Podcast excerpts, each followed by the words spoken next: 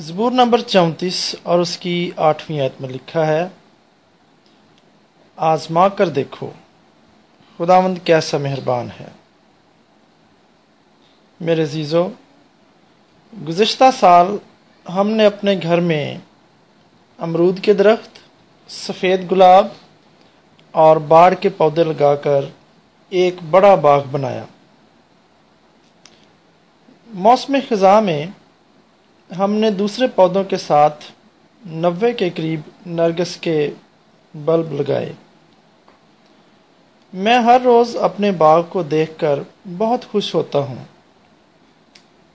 کچھ عرصے پہلے میں نے دیکھا کہ نرگس کے پودوں کی کچھ کونپلیں زمین سے باہر پھوٹ رہی تھیں، جن میں سے کچھ کافی لمبی ہو گئی تھیں۔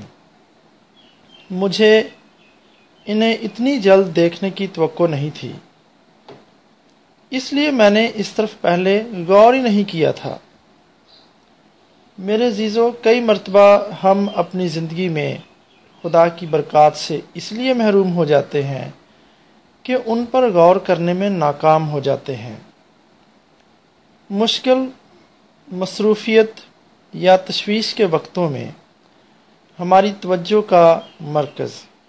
اپنے مکمل کرنے والے کام ہوتے ہیں یا پھر ہم ان مسائل کو دیکھ رہے ہوتے ہیں جن میں ہم الجھے ہوئے ہوتے ہیں اور یوں ان اچھی چیزوں کو دیکھنے میں ناکام ہو جاتے ہیں جو ہر وقت ہمارے ارد گرد موجود ہوتی ہیں۔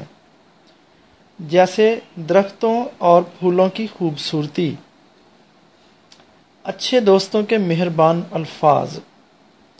بیٹے بیٹیوں، پوتے پوتیوں، نواسے نواسیوں کی محبت بھری مسکراہٹ۔